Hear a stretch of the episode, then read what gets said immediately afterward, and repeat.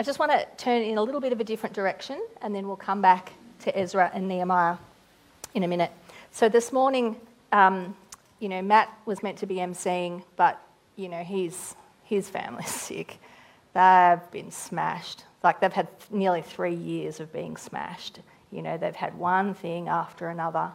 And does anybody know any families like that?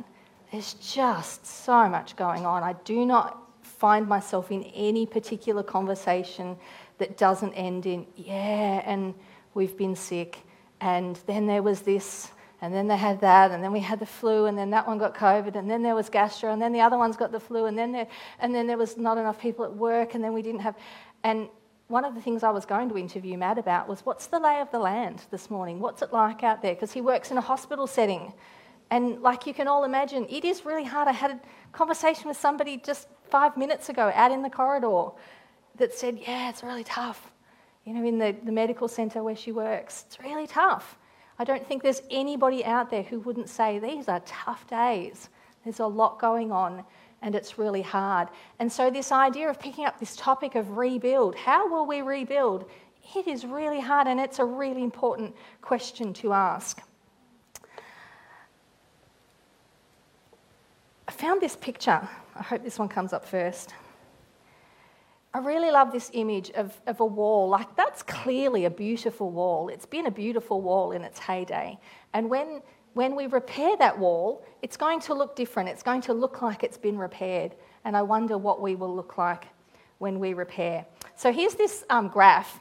You might need to take a moment. I can hear my voice echoing from the, thank you, from the foyer.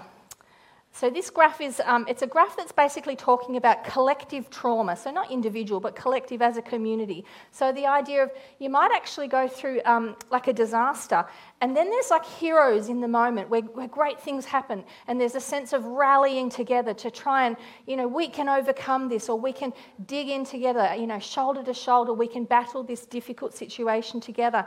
Um, there's community cohesion, and it's a bit of a honeymoon time. Uh, and then there's a bit of disillusionment that starts to set in. So, you know, I think back to some of those days when people would, like, you would go for a walk, like when you're allowed to, like, walk within your 5K zone or whatever. There'd be rainbow, chalk rainbows on people's driveways. And, like, there'd be people putting teddy bears in the window. So when you were taking your little kids out, they could, like, spot the teddy bear. Do you remember that?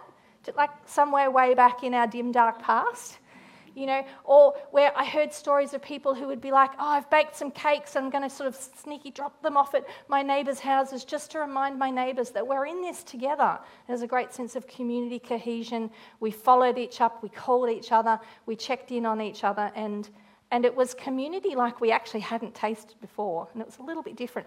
But they, this graph suggests that was a bit of a honeymoon, a bit of a hero kind of phase of, of where we were dealing with this disaster, and then some disillusionment came in what I really like about this graph is in this sort of wobbly upward, you know, beginning to come out of it, is the, the word trigger events. Now, the other day I was watching the news and there's a boat called the Coral Princess that's pulled in in Sydney.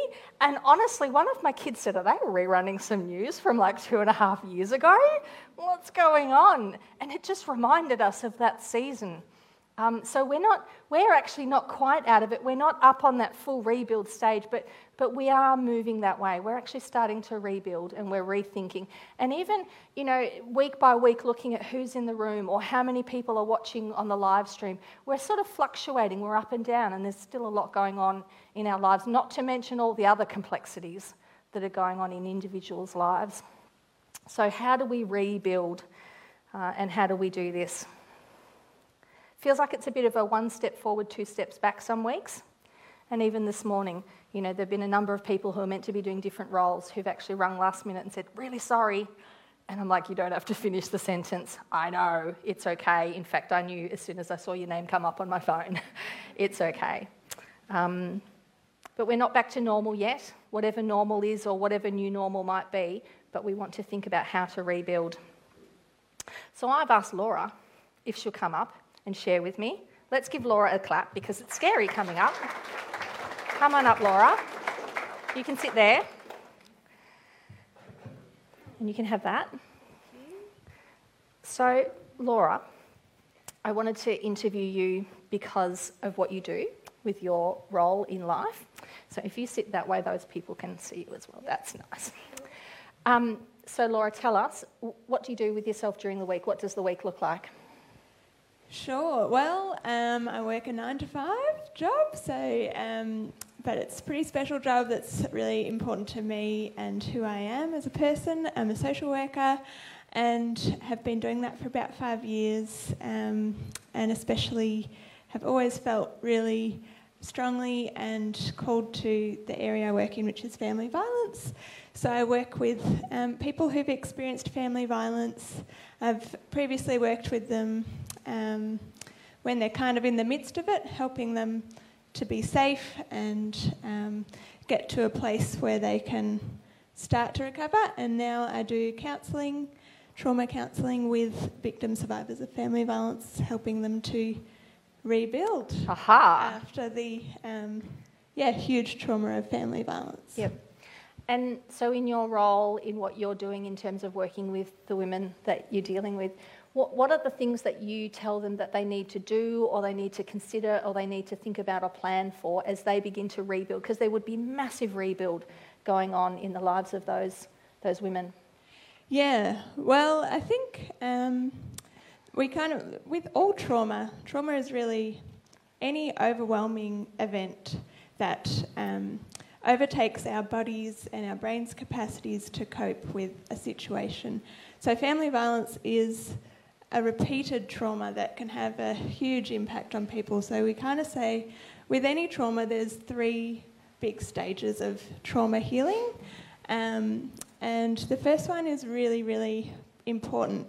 Um, it's probably the most important um, out of all of them. And that's really creating safety and stability in their lives. So that means in the world that they live in, um, actually having physical safety is where we start with people experiencing family violence. Obviously, they're genuinely unsafe, so we need to start there. But then, um, with any trauma, with the way it impacts our bodies and our brains, it creates our bodies are amazing in the way that they survive, but it can create this disconnection between, I guess, how um, we feel our emotions and um, often we have to shut down those emotions to be able to, to get through the trauma. So the first step is really rebuilding that connection between the brain and, and the body um, and helping to create some safety inside ourselves. Um, so as learning well as to just calm in their emotions. life. yeah, Yeah. Yep. yep. Calm emotions, um, calm our bodies, um, and um, build that connection back again with who they are. So that's that first step.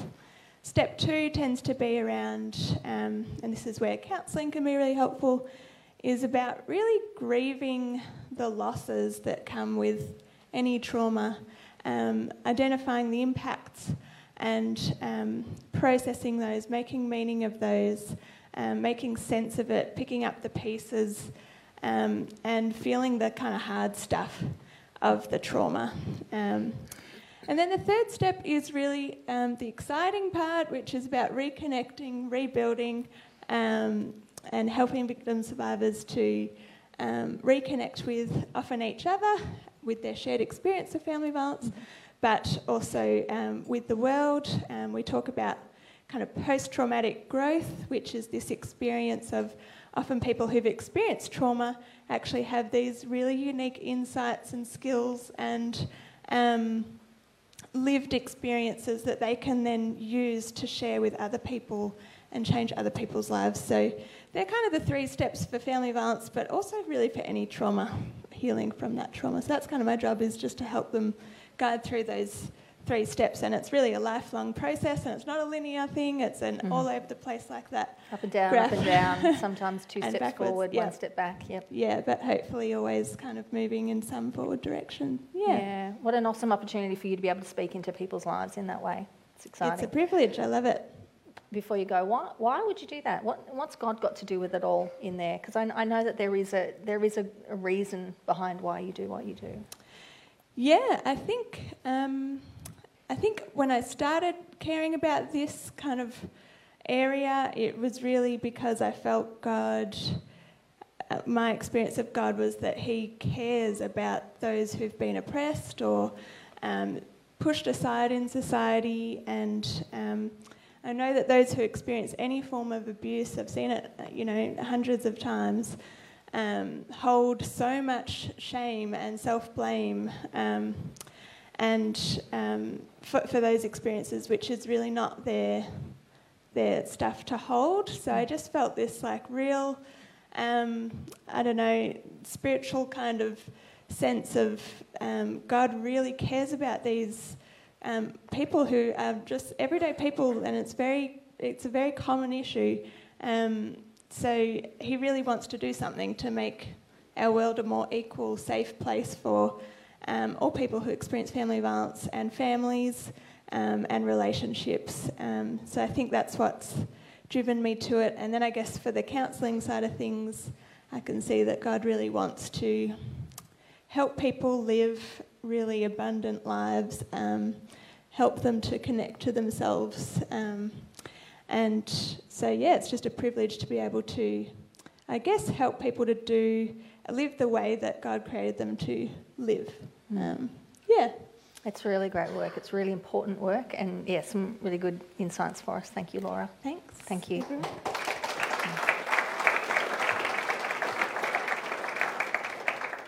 So, thinking about the need to rebuild, I want to go back and have another look at the, the story of um, Ezra, Nehemiah, and the temple, and that big overview that we've, we've had in that video just then. Um, so, remember that there were three acts to it. They were coming to rebuild the temple, to rebuild the law or, or, or the people and the way in which they lived, uh, and to rebuild the walls. And so this is the wrap up of the story. So, you know, Ezra comes in and they read the scriptures together. And actually, there's a part of the story where it actually says, and all the people started crying because they recognized how big this was and how wrong they had gotten it. And so they were like all crying and everything. And so they retold the story of what God had done throughout all of history, that big, long arc of God's story. Uh, and then they made a solemn vow and promise, and they all signed their names. We will absolutely 100%, no questions asked, obey the law. We just will, and we're all going to sign it. And we all go, yeah, right, because we know the story. Um, but they really meant it, and their hearts were really into it. They said, This time we are going to do everything right. And they had this great dedication ceremony where they dedicated the walls, and the, the whole thing had been done, and it was exciting. And they paint this picture where Nehemiah says, You know, we got the bands together and we had two bands with great choirs and singers and trumpets and the whole thing, and we got them up on the walls. And we sent one of the bands to the south and one of the bands to the north. And Ezra followed the band to the south, and I followed the band to the north. And we walked around and we shouted our praises and we had the music playing, and it was so exciting. And we went right round the walls and we met at the temple and it says, And the joy of the people of Jerusalem could be heard far away. Like it, you could hear the sound of the praising. They weren't just praising each other, they were praising God.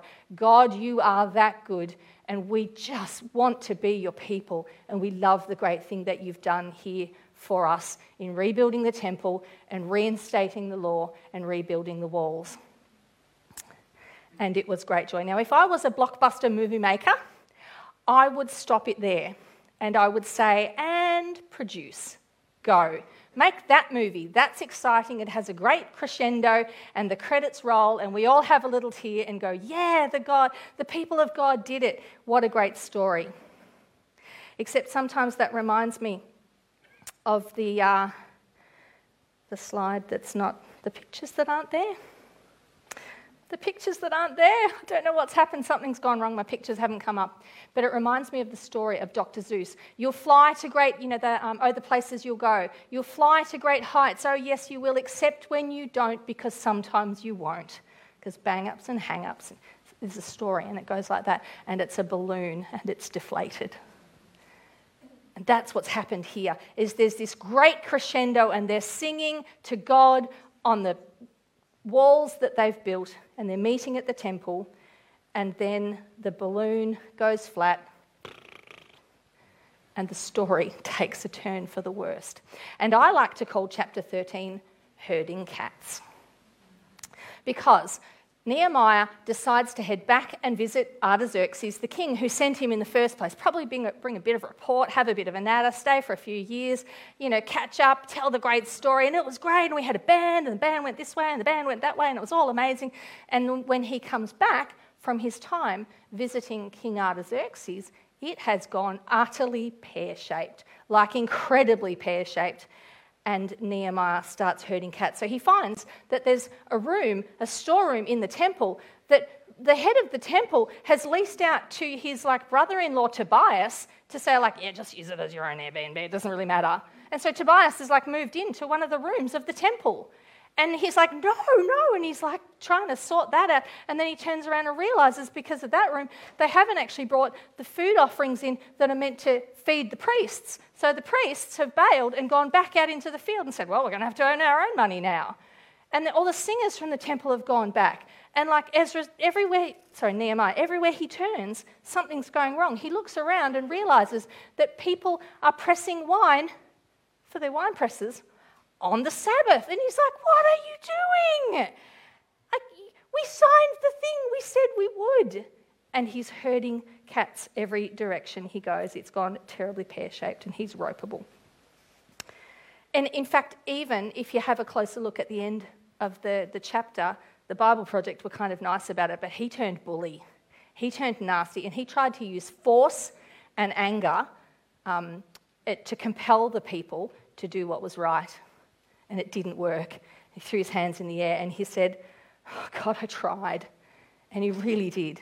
He really did try. And then there is an almighty silence for 400 years. This is the last act in the Old Testament history, in the chronology. There's 400 years of dead silence because the story's not finished, whilst it ends on this massive downer, and we're like, oh, are you kidding me? This would not sell a movie. It's because it's a to be continued, you know? And you all go, oh, to be continued. We've got a long, how long have we got to wait for the, the sequel to come to tell us what happened to the people of God? It's a to be continued. And there's 400 years of silence until one day, one night, on a clear, cold night, 400 years later, a star appears in Bethlehem, and a child is born. And that child would one day claim to be the temple. And that child would one day claim to be the way and the truth and the life. And that child would one day claim to be the cornerstone, the foundation on which the people can build their lives. So the temple was once the place. Sorry, I'm going to show you that other picture that was there because that was good. Where was that?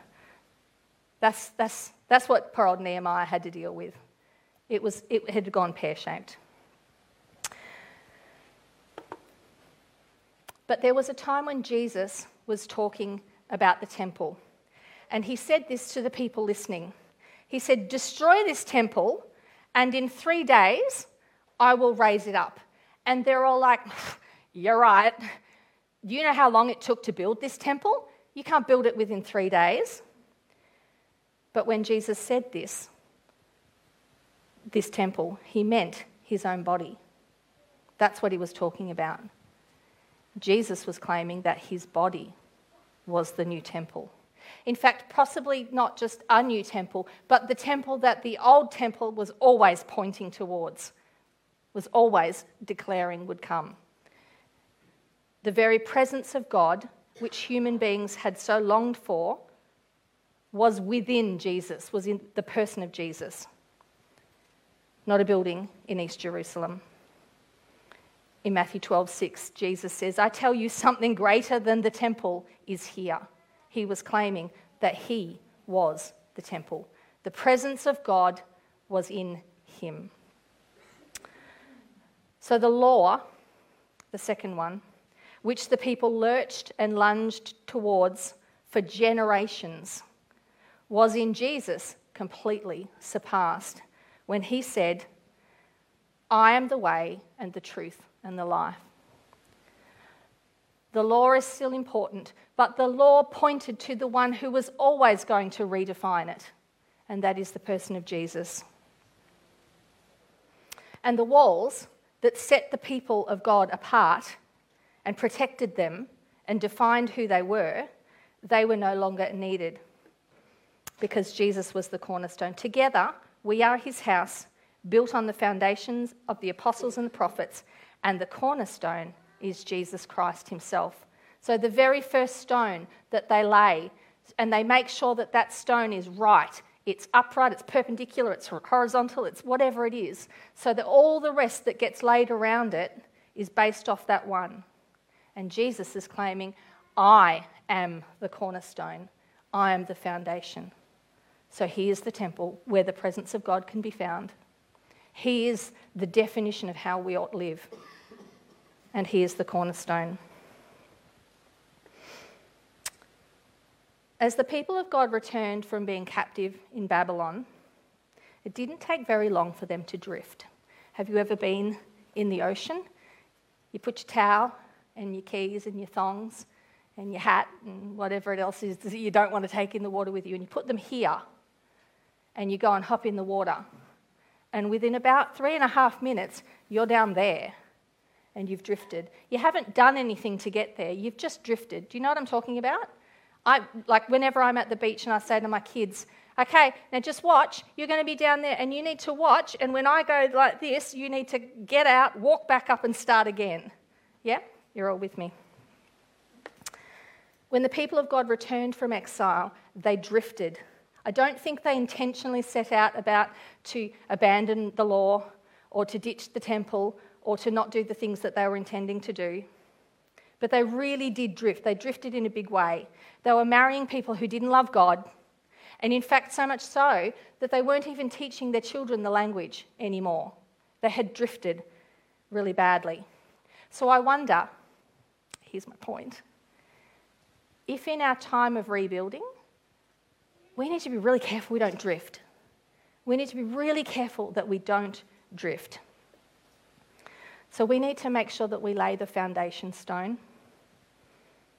Don't just kind of paper over the cracks, render over them, and hope the wall stays solid. We need to do a, like a rebuild, and we need to put that first cornerstone in right, and that is Jesus. Jesus in our lives, upon whom we will you know, measure everything, level everything up, make all of our decisions.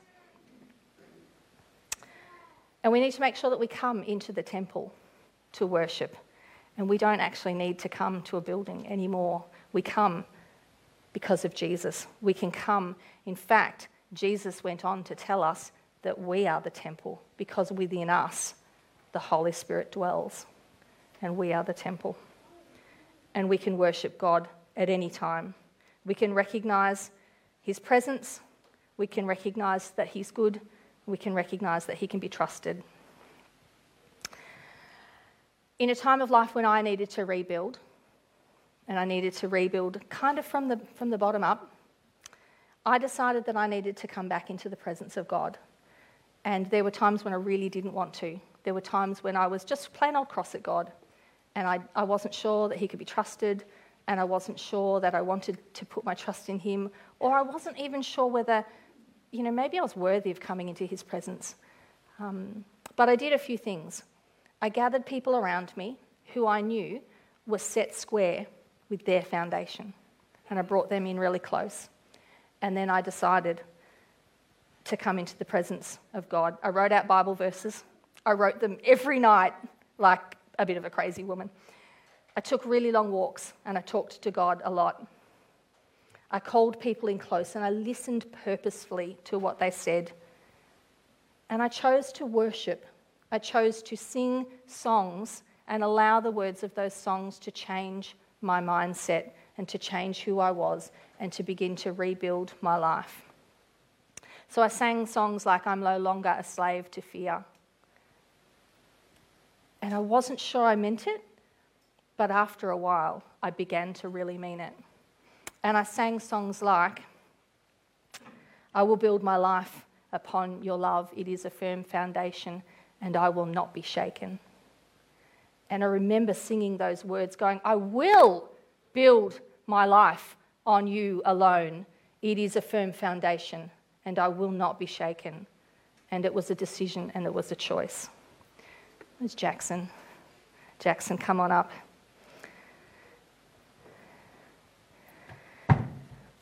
Hello, Jackson. G'day. We're going to wrap up this morning. You've got a peaceful, quiet room.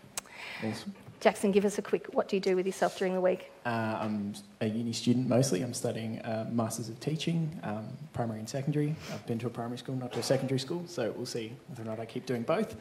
Um, and I do a bit of work Yep. as well. Yep, yep. So we've mostly seen you here leading the youth band. Yeah. And we love the way that you lead them. You, you, you know, you kind of just, you're in there, you're in the mix, you're encouraging them, and, and you're doing that. But also, we've seen you lead us as well. And, um, you know, I really appreciate that. Um, tell us a little bit about worship for you. You know, has worship always been part of your life? Has it always been like this, what we see now? Um, where, where'd it come from? Yeah, um, it's always been a pretty huge thing that I see is coming from like family. Grew up around music. Dad's a musician.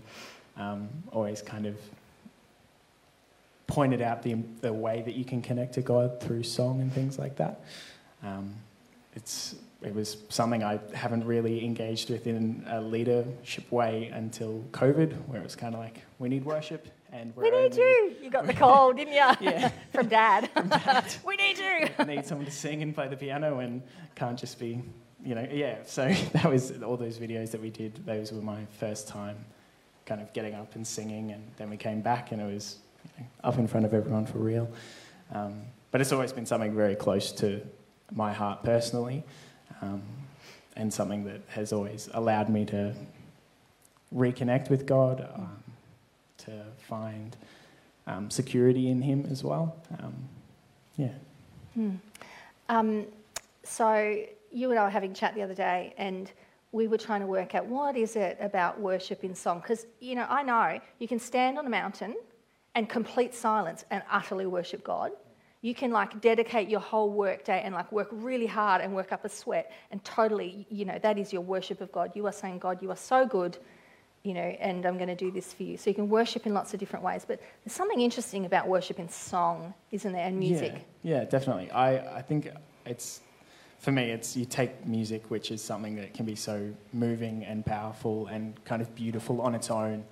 Um, and then you take God and you put Him at the center of that. And it's just this you take the emotion that you already can get from music and you put so much power behind it. Um, and it, it can, and it's very, it feels very overwhelming sometimes, um, where you can hear a song and maybe it sounds really nice, and then the words tell you that you're loved and Mm. that you're saved and protected and all those things. Mm, and it really moves us. It does something inside us, doesn't it? Yeah, Yep. definitely. Yep. Um, when I was at that stage of my life and I was singing, I will build my life upon your love, it is a firm foundation and I will not be shaken. Um, one of the songs on the live stream was you, and you sang a song, um, Raise a Hallelujah. And I sang it along, listened to it, and it actually changed my life. so thank you, Jackson. I hadn't heard that song before, and the way in which you sang it, um, it became a bit of an anthem for me in a season where, um, you know, I just felt like there was um, there was just a lot pressed in around me, and it was another song where I could say, "I will raise a banner," and of sorry, I will ra- raise a hallelujah as a choice. Um, and there was another line in it that said, "Heaven comes to fight for me," and I really felt like your song and other people who'd, who'd rallied around me, you know, they were evidence of heaven coming to fight for me. Um, what, what does that song mean to you? What do you, what do you hear when you sing it? What do you think about? Yeah, there's a, a line in the first verse which is, I raise a hallelujah louder than the unbelief.